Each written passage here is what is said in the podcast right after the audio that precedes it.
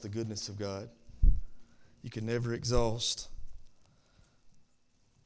the power of God. And so when we're singing that song, really what we're saying is, Lord, we want you to do more of what only you can do in our lives. I hope and pray uh, that's, your power, that's your prayer this morning. That's what we need more than anything else for God to do the work that only He can do in us and through us to accomplish His good will and purpose, to make a difference in the world that we live in. Thank you so much, worship team. Great job this morning. Uh, as always, we so appreciate all that you do, leading us into the presence of God through praise and worship. Take your Bibles, please. Turn with me over to the book of Second Timothy, chapter number 3. This morning, I want to preach to you on the subject of dangerous days, perilous times, and principles from the Word of God. Let's look together in 2 Timothy chapter 3, starting in the, ver- in the first verse. The Bible says, verse number 1 This know also that in the last days perilous times shall come, for men shall be lovers of their own selves, covetous, boasters, proud, blasphemers disobedient to parents, unthankful, and holy, without natural affection, truce breakers, false accusers, incontinent, fierce, despisers of those that are good, traitors, heady, high minded, lovers of pleasures more than lovers of God, having a form of godliness, watch this now, but denying the power thereof. I mean, we can have a religious form, but nothing can truly be changed. Lives can't be changed Listen, the work can't be done effectively simply through a religious practice. What we need is the power of God. What we desire is the power of God. What we got to have if the work's going to get done and get done right is God at work in the hearts and lives of people.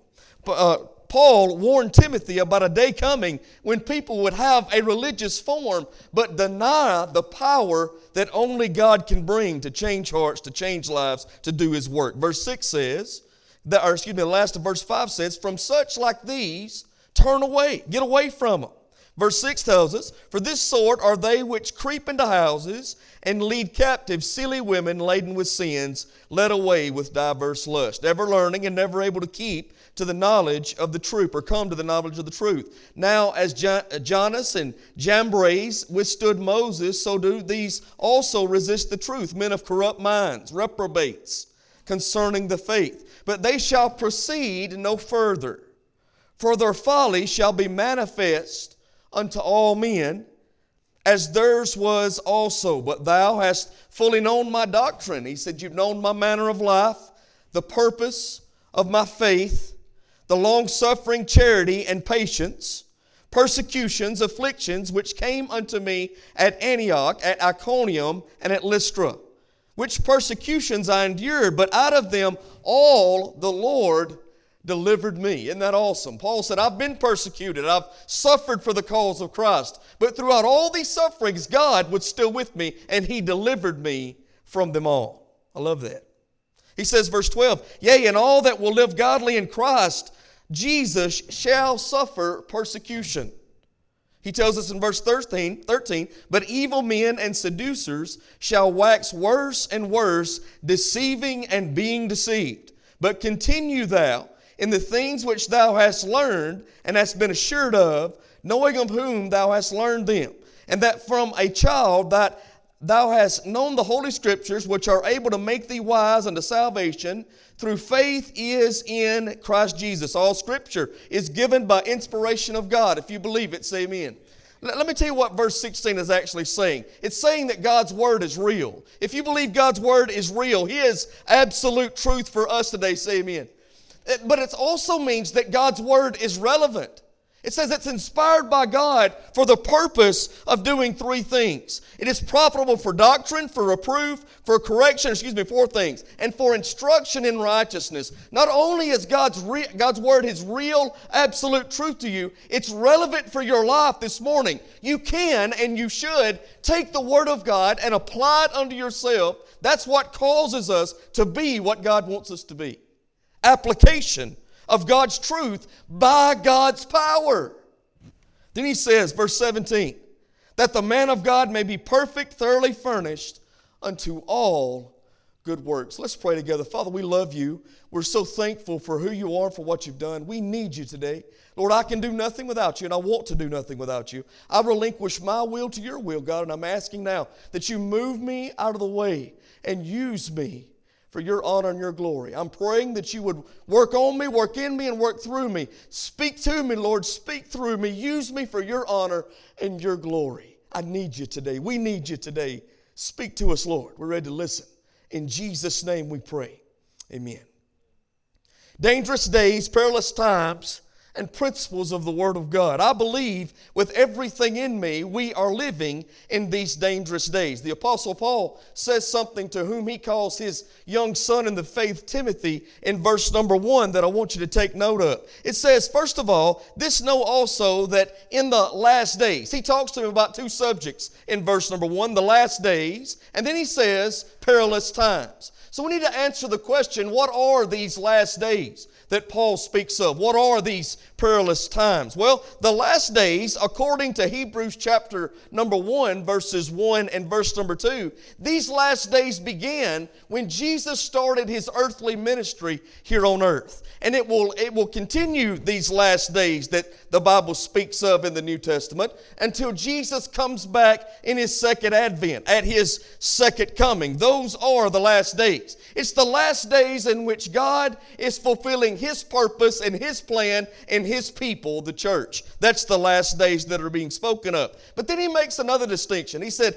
In the last of these last days, we're going to have some perilous times. There's going to be some perilous times that shall come upon the earth. What does per- the word perilous mean? The word perilous itself means dangerous, hard to deal with, or savage times. The Greek word that is used right here in 2 Timothy chapter 3 is only used one other time throughout the New Testament. It's in Matthew chapter 8 and verse number 28. You may remember when Jesus got off the boat from the Sea of Galilee at the country of the Gadarenes, the Bible says there were two demoniacs that met him there on the shore of the Sea of Galilee.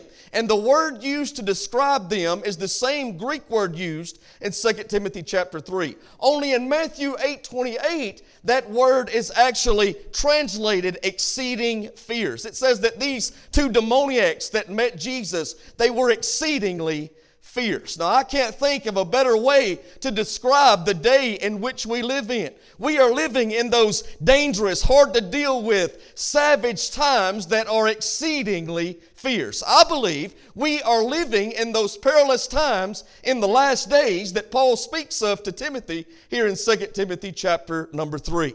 I think that that describes the world we're living in right now perfectly. Let me just run down for you a list of the headlines of 2020 so far. Um, I, I, was, and that's what I did this week. I encourage you to do the same thing. Just Google top headlines of 2020. And these are just some of the things that popped up, and some of these you might remember. Some of them I've actually forgotten about. There's been so much going on. I'd forgotten about a lot of what had actually happened. January of 2020, brush fires tore through Australia, devastating much of the country. You may remember that. There was a much of Australia was burned to a crisp. Millions upon millions of dollars were lost. Families' homes were lost. Lives were lost all over um, Australia. February of 2020, the beginning of February, the outbreak of coronavirus was declared a pandemic. You remember that? Started in China and then spread to the rest of the world. And since then, over 200,000 people have died, and that number continues to climb. Over 100,000 just in the United States of America. February 14th of 2020, North Africa was invaded by locusts. Do you remember that? I, I forgot about that one, but it, it certainly happened. It was they, they were invaded on a scale like never seen before. The crops in Kenya, Ethiopia, Uganda, Tanzania were completely destroyed, leaving millions without enough food to eat. And also, we remember since the last of May, 1st of June, that there have been over 21 major cities have had riots in them since that time. Civil unrest is at an all-time high in this nation and across the world. Right now, as we're having this service this morning, there's a six block radius in Seattle, Washington that is being controlled by left wing liberals that are doing nothing but promoting lawlessness. It's amazing. I never thought we would see that uh, in a nation of laws like we have, but that's what we're seeing. That's the world we live in. I was reading just this past week uh, also about some of the physical things uh, that's happened in the world. 76 significant earthquakes have happened since January uh, uh of 2020 up until now. And we're only in July. I mean, it's just getting started, really. We're just halfway over this thing. And, and so I want you to see something that Jesus said because we shouldn't really be surprised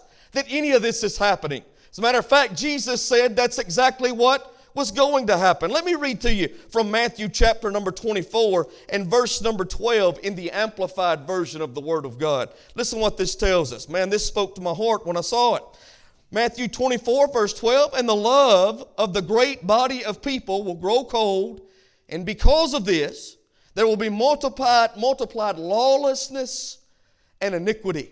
You turn on your television today, I've challenged you to do so, and I can promise you, you're going to see lawlessness and iniquity everywhere, all over this country and all over the world. Let me share something with you that Jesus said. Matthew chapter number 24, verse number 7. And nation shall rise against nation, and kingdom against kingdom, and there shall be famines because of the um, invasion of locusts in northern Africa. Many people today are starving. And pestilence. We know that pestilence is the Bible word for pandemic. So we're certainly seeing that. And earthquakes. Like I said, there's been 71 significant earthquakes all over the world since January of 2020. Now, what you said, brother, what are you trying to say? Do you mean that you believe we are coming close to these last days? No, brothers and sisters, I believe we're in the last days. I believe we're in these perilous times. Let, let, me tell you why I say that. When you can take the Word of God and your newspaper and put them side by side and see how the current events that we're seeing in our world is a complete fulfillment of the Scriptures and the Word of God that speak of the last days, I think it's a no brainer. We're certainly in the last days, and I believe us to be in perilous times, these dangerous days, these exceedingly fierce days that Paul is speaking of to Timothy in 2 Timothy chapter number 3. Now let me ask you, as the people of God, what are we going to do about it? Are we going to huddle up in our houses? Are we going to quit living life? Are we going to quit being lights in the darkness? Let me ask you something. Jesus said that now we are the light of the world. The Bible says the same power that raised up Jesus now dwells in me. It raises me up to walk in the newness of life. The Bible says now I am to be the light in this dark place. When does light shine the brightest? In the dark. When it's the darkest. If there's ever been a time that we, as the people of God, need to stand up and be the people of God by the power of God, it's right now. If there's ever been a time that we need to stay on our face praying for what we're seeing going on around us, it's right now. If there's ever been a time that we need to walk out our faith in the lives that we live daily, it's right now. If there's ever been a time I need to be the father God's called me to be to my kids, it's right now. If there's ever been a time I need to be the husband God's called me to be to my wife, it's right now. If there's ever been a time I need to be the pastor that preaches faithfully the Word of God, being instant in season and out of season, it's right now. If there's ever been a time I need to be the witness God's called me to be, be to a lost and dying world, it's right now because I believe the time is drawing nigh. I believe we're on the threshold of the coming of Christ. And, and folks, I've, I've got some bad news and good news. Which one do you want first? All right, great, buddy. Thank you. Let me give you the good news. The good news is this we have the blessed hope of eternal life as believers. This world is not my home. We used to sing about it in the old hymn song. This world is not my home, I'm just a passing through. My treasures are laid up somewhere beyond the blue. The angels beckon me from heaven's golden shore. I just can't feel at home in this world anymore. Anybody else uh, feel like that? I don't feel at home here. I'm ready for the home that I've been promised. We have something to look forward to because we have hope in Christ as a believer. This must not be on, so I'm going to say it. We have hope in Christ as a believer. The eternal hope of glory. That's the good news. But let me give you the bad news. The bad news is this world's not going to get any better. This is just the beginning of perilous times. I'm not saying we can't make things better in our sphere of influence, we certainly can. But on a grand scale, this world is headed for destruction. I remember something that Dr. Junior Hill said years ago that blessed my soul. He's a great preacher of the Word of God. He is an evangelist that goes all over the country and all over the world preaching the gospel. One of my favorite preachers, he said that he was in a revival meeting in North Carolina preaching what the Lord had laid on his heart. And after the service, the church that he was preaching at had rented him a hotel room to stay in. They got over to the hotel room and said he walks in, and um, when, he, when he got in there, he noticed over in the corner that there was a great big burn on one of the chairs there. Someone had left a cigarette or a cigar or something in that chair, and it had burned out a circle about a foot uh, in diameter, all in the seat of that chair. And he said while he was in that room that night, he didn't call the local upholstery shop and call them to come over and fix that chair. He said, The reason I didn't do that is because I knew I wouldn't stay in there forever. I was just there for a little while. Folks, let me tell you something. We don't need to be more concerned about fixing the problems in this world than we are about taking people with us to the world we've been promised. Because this world is failing and falling away. It's headed for destruction. Our mission, my goal, your goal as a believer, we should be doing everything we can to carry men, women, boys, and girls with us to our heavenly home because of a personal relationship with Christ. That's our mission. That's our goal. We're only here for a little while. Sometimes it's hard for us to think in terms of eternity because we've got a beginning and we've got an end. But our beginning and our end, this short life that we have upon this earth, just don't last long. We have an eternity to look forward to. Now, we're not going to huddle in our houses. We're not going to quit. We're not going to give up. We're not going to live afraid of everything and everybody. Let me tell you what we're going to do. We're going to walk in the power of God. We're going to trust in Jesus. We're going to keep on keeping on. We ain't going to shut up. We ain't going to let up till God calls us up to our heavenly home. We've still got a mission. We've still got a purpose. We've still got a goal to achieve. Can't quit. There's three things that I want you to see here that Paul gives us that uh, is a blessing to me. I hope it's a blessing to you. First of all, he commands us to turn from that which is wicked. Turn from that which is wicked. Look at what you see going on around you. Look at the evidence in people's lives and turn from that or those who are wicked. That's what he says. Look at verse 5. He says, having a form of godliness but denying the power of it, from such turn away. Now, how many of you understand I'm not against lost people? I'm not. It's not us and them. I'm trying to cause them to become one of us. I understand that except by the grace of God, I'm going to be doing what they're doing. I'm not against the drunkard. I'm not against the drug addict. Listen, I'm not against the adulterer. I'm not against the fornicator. I'm not against any of those people. Let me tell you why. Except by the grace of God, there go I. So, so I'm not against them. As, as a matter of fact, we're called to love all people. The Apostle Paul says, As you have therefore opportunity, do good unto all men, especially to those of the household of faith. Amen. So I, I want to share with them the, the, the same Jesus who's changed my life. I want to share with them the same Jesus who gave me peace and purpose and, listen, joy that's unspeakable and full of glory. I want to share with them how they can receive forgiveness for their sin and be set free of the guilt and shame that they're living in. But now, I want to make something very clear to you. even though we're called to witness to with our lips and with our lives, we're called to witness to a lost and dying world. We're not called to hobnob with a lost and dying world, to rub shoulders with a lost and dying world, to hang out and be the same as a lost and dying world. Let me tell you why because we are twice born people in a once born world. Our citizenship is in heaven, we're heavenly citizens. We should be, we must be, if we're going to be effective, we got to be walking by the power of God. So Paul says, when you see that which is wicked, turn away, get away from it. That's not how you live, that's not what God saved you for. And then he begins describing uh, what that looks like in verses 3, 4, and 5. He says, excuse me, 2, 3, 4, and 5. He says in verse number 2, first of all, that men shall be lovers of them own selves. You see that? what we see in 2, 3, 4, and 5, I really see these verses characterized by love. And that just makes sense to me because I, I can tell you what a man loves by how he lives.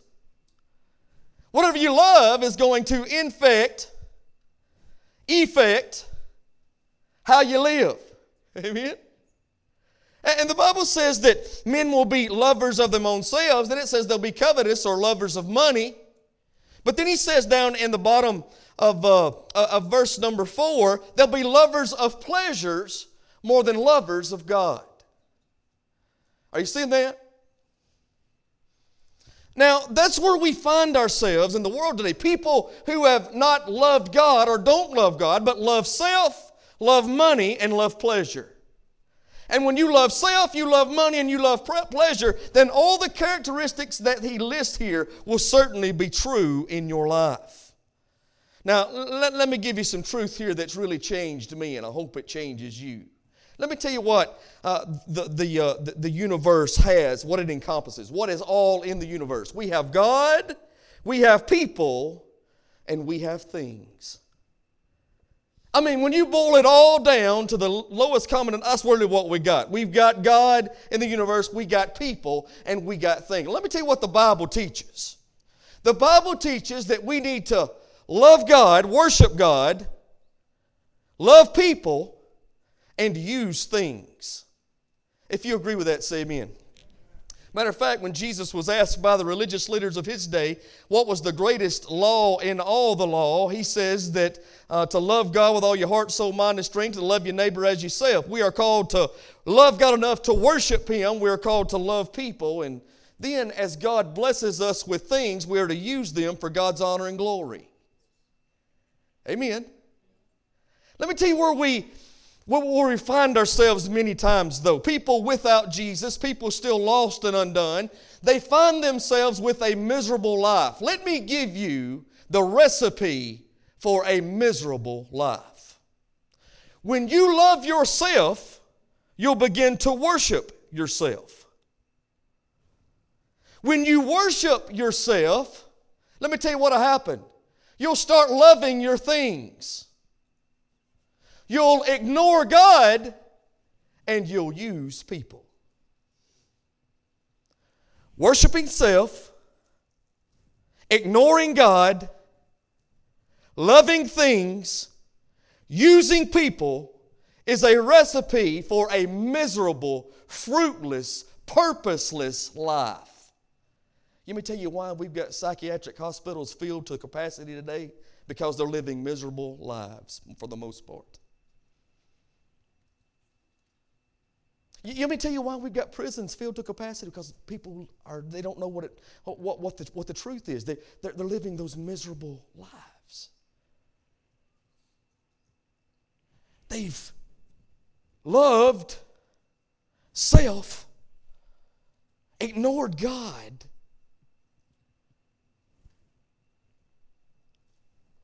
used people, loved things. Dr. David Jeremiah says something that I love. He says, if you want to know what joy really means, how you really get joy, he says, Jesus first, others second, and yourself last. I agree with that completely. That makes all the difference. Makes all the difference. But when you are lovers of your own self, when you are lovers of money, when you are lovers of pleasure, then all these things are going to be true. And he, he makes a list of them for us. First of all, he says you're going to be proud. Now, how many of you believe this morning that we ought to love what God loves? We, we, we should, as God's people, as Christians, we should love what God loves. But let me tell you something else. We ought to hate what God hates. Let, let, God gives us a list of the things He hates. Go, go to Proverbs chapter 6 with me, brother, and put there on the screen 16 through 19. Watch this. The writer of the book of Proverbs gives us some timely wisdom that we need to take and apply to our lives. He says, These things doeth the Lord hate, yea, seven are an abomination to him, a proud look. Now, he, he gives that first. He says, The first thing God hates is a proud look. An arrogant, condescending look. God hates that. Have you ever heard the saying that the eyes are the window to the soul? I believe that. I really do. And so, what I think God is saying here to all of us, God hates a proud look because a proud look reveals a proud heart. And from a proud heart spews all this. excuse Golly, I'm sorry. Give me some, Ellie Grace, give me some water in that, in that bottle, baby. Is there any in that? A proud look, a lying tongue, and hands that shed innocent blood. He goes on to say, watch, a heart that deviseth wicked imaginations, feet that are swift running to mischief. Verse 19, a false witness that speaketh lies, and he that soweth discord among the brethren. So I think what the Bible is telling us there is that from that proud heart, all this other stuff comes. God hates a proud heart, a proud spirit, a proud look that reveals all that. God hates it. When you become proud, look, look what the Bible tells us in 2 Timothy chapter 3 and verse number, number 2. It says, You'll be a boaster. Let me ask you, you ever like being around a boaster? A braggart? Somebody's always talking about what they can do and what they've done. Some, some people ask, well, I get it, man. I get you think you're all that. You, listen, lady, I think you think you're all I get it. I've got it. We don't have to go any further with this. You ever feel like that? That's what a proud spirit does.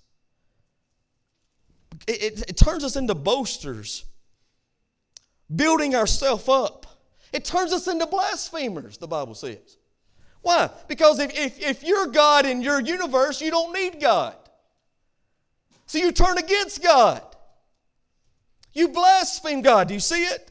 He goes on and says, disobedient to parents. Now, listen, when, when you become a lover of self and a lover of money and a lover of pleasures rather than a lover of God, it, it's going to lead to breakdown in the family. And he describes what that looks like. He says, first of all, they'll be dis- disobedient to parents. If there's ever been a time we're seeing that in, we see it in these perilous times, these dangerous days that we're living.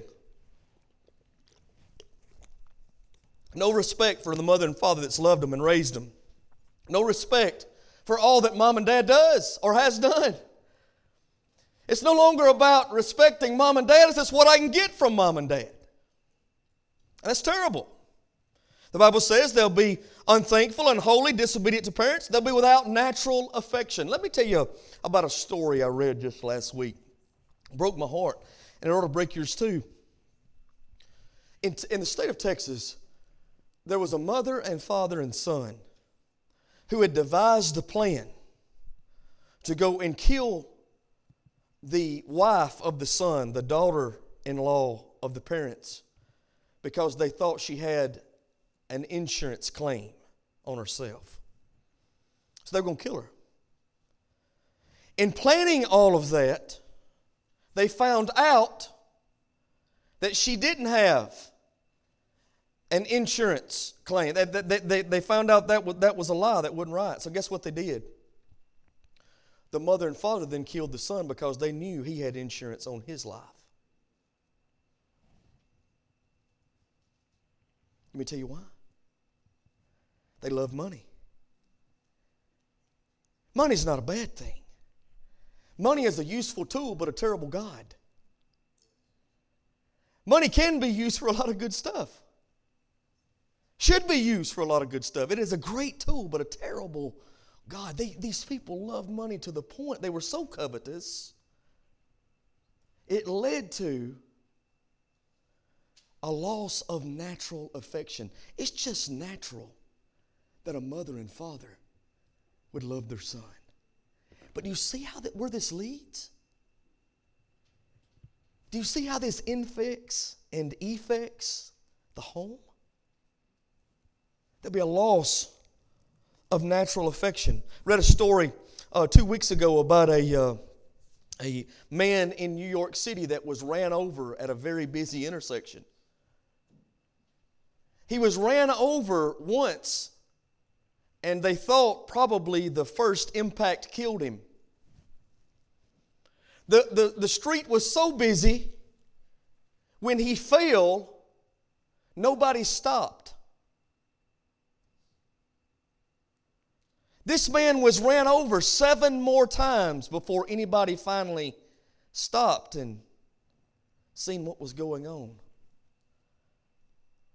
How callous do you have to be to run over a human being laying in the road and never stop?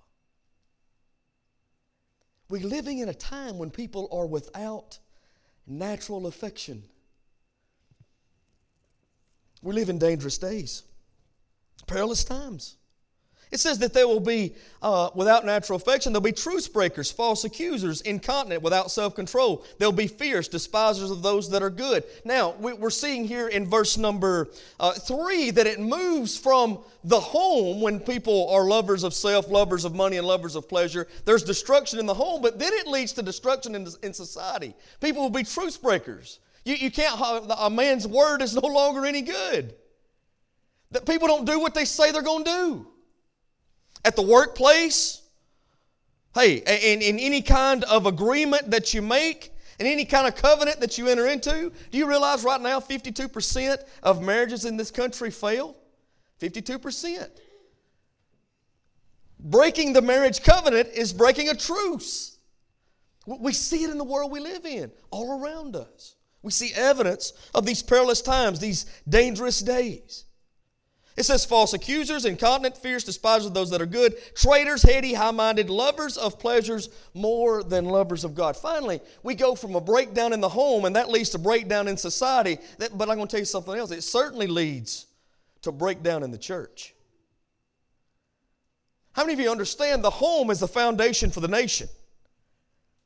If Satan can attack the home, if, if men can become lovers of themselves rather than lovers of God and not be what God wants in the home, if women can become lovers of themselves and not be what God wants in the home, it breaks down that family unit, which breaks down society, and certainly there's a breakdown in the church. And it says there'll come a time when, um, verse number five, they'll have a form of godliness, but there'll be no power in it. It's, they'll just be going through the motions. Uh, there, there's no longer people standing for truth and holiness and, and what God says. I read a, a study done by Barna Research just a few uh, weeks ago, and it was talking about how that in, in the modern evangelical church, it was only 73% of the people that were, that were uh, used for this, for this survey that were asked, 73% believed in the absolute standard of truth, the Word of God. Th- that's in the evangelical church. And we wonder why in the world we're in the shape we're in. Well, if people don't believe God's Word to be true, why would they live by it? If they don't live by it, how can they please God? If they don't please God, then guess what? Our world ends up in shambles, and that's where we find ourselves. There's been a breakdown in the church greatly. And it's time as the people of God, we start holding to God's precious, absolute truth. There's an old hymn song that says, We stand on the promises, and when we do, we cannot fail. When we stand on the promise, we listen, listen every moment to the precious Spirit's call trusting in our Savior as our all in all, we stand on the promise of the Word of God. I don't know about you. I can't speak for you. You can't speak for me. We can only speak for ourselves. But I want to be like Joshua when Joshua said, As for me and my house, we're going to serve the Lord. Oh, listen to me, Mount Zion. Listen to me, folks. Let's serve Jesus. It makes all the difference. It says they'll be lovers of pleasure more than lovers of God. Let, while we're on this subject, let's just talk about it. How many of you know Sunday has become fun day? Sunday is no longer about the worship of God, but the worship of self and activities and everything else. People worship their stuff on Sunday rather than the Savior. And that's a shame. The Bible says in Hebrews 10 25 that we should not forsake this, put that on the screen. We should not forsake the assembling of ourselves together for a reason. Watch this Hebrews 10 25.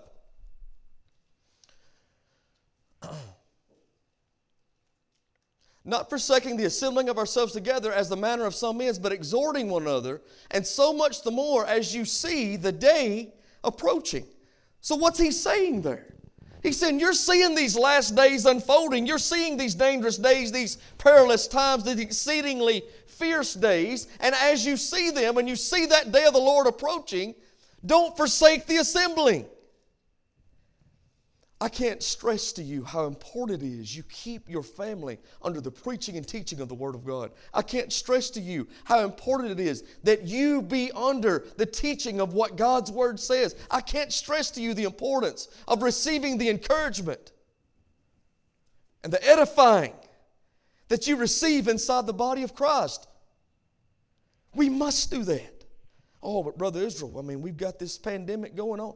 I get all that. Listen to me. I understand and realize fully that there are some people with existing conditions, pre existing conditions, that, that keep them from being in service. I get that.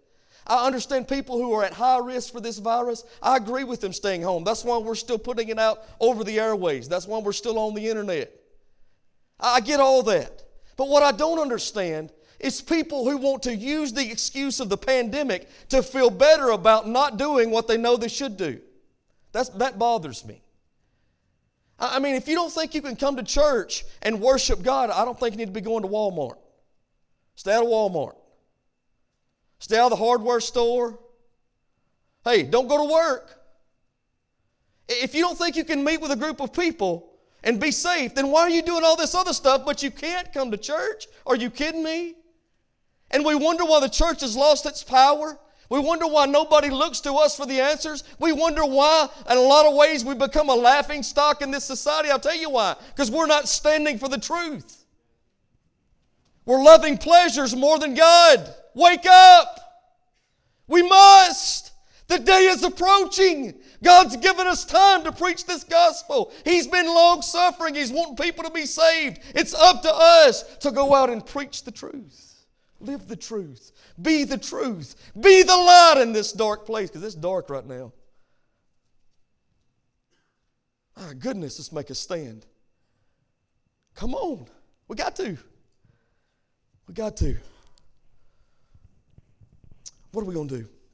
We're going to turn away from that which is wicked. He says, don't have anything to do with that. Stay away from it. But then, then let me tell you what we must do. We must follow that which is true. Paul says in verse number 10, But thou hast fully known my doctrine and my manner of life. Paul says, first of all, there's a lot of tests here that you need to take about whether or not you're following that which is true. Paul says that if you want to follow that which is true, look, look at my life, what's happened with me. He says, first of all, um, you know my doctrine. You, know that my testimony is the, that the power of God has made a difference in my life. Not only have I testified to that, but you're seeing it lived out in my manner of life. Do you see that? What Paul is saying is, I'm practicing what I preach. Folks, don't follow someone that don't practice what they preach. Don't be in a church where it's not practice what you preach. It's, it's important. He goes on and says this. He says, uh, You also know my purpose his purpose was to glorify God in everything that he's doing. And then he, know, he said, You know that I'm willing to suffer for the cause of Christ. He says there in verse number 11, persecutions, afflictions, which came unto me at Antioch, at Iconium, and at Lystra. Now, if you go back and read in the book of Acts at what happened with Paul at uh, Iconium, Lystra, you're, you're going to see that he was actually stoned. I believe he was stoned to death. I believe it was at that time that his spirit actually left his body and went up to the third heaven, that which he describes in 2 Corinthians chapter 12. I think that's when it happens. So he was stoned, I believe, to death. God raised him back up so that he might go out and be what God had called him to be, to fulfill the purpose God had saved him and called him to fulfill. And so Paul says, You've seen that I'm willing to suffer persecution. And let me say something to you, folks. We all should be. Don't think that if you live for the as a child of God, if you live by the power of God, that a lost and dying world is going to be okay with that because they're not. They're not. You may be ostracized. That's all right. You with Jesus, you're always in the minority. You and Jesus, just stick with Him. Look to Him, love Him, serve Him, listen to Him, be led by Him. Just stick with Jesus.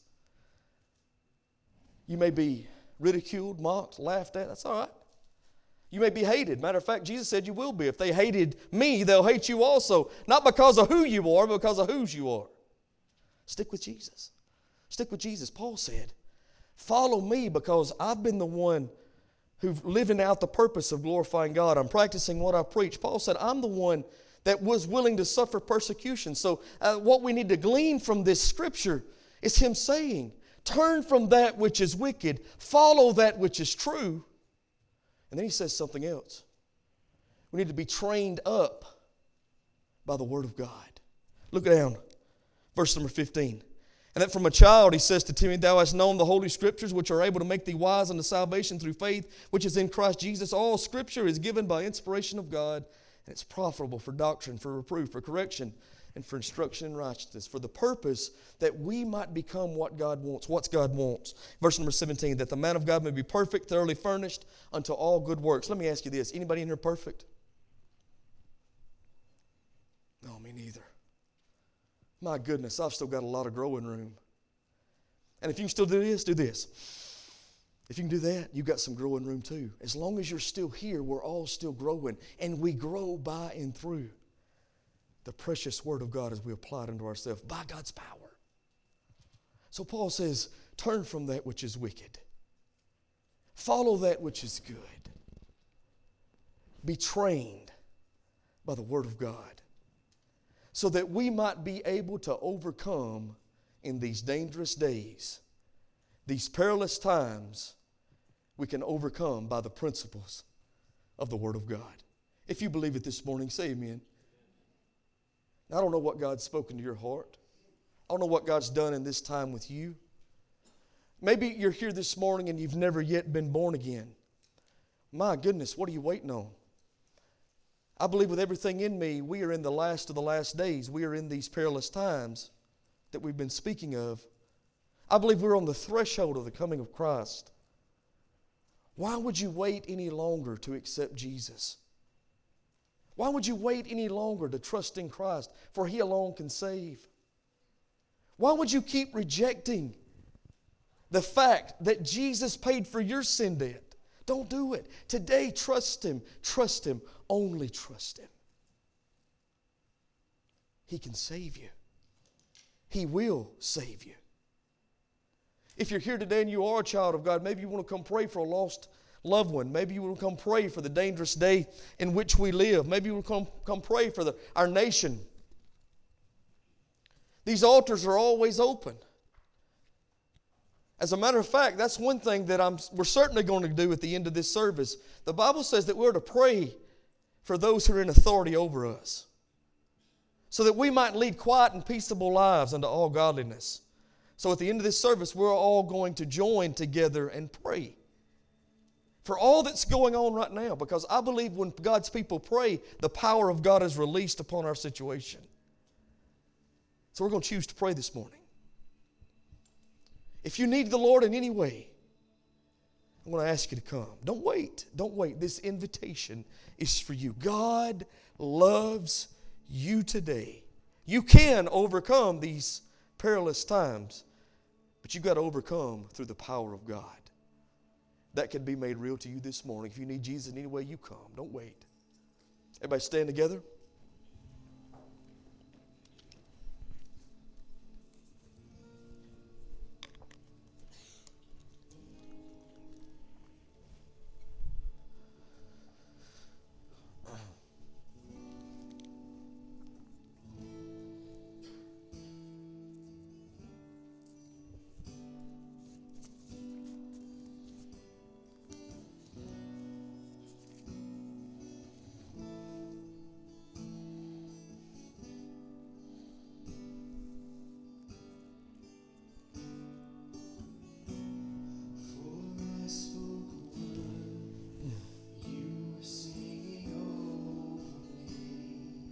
Hold up, hold right there, brother. Good. Did you hear that first line?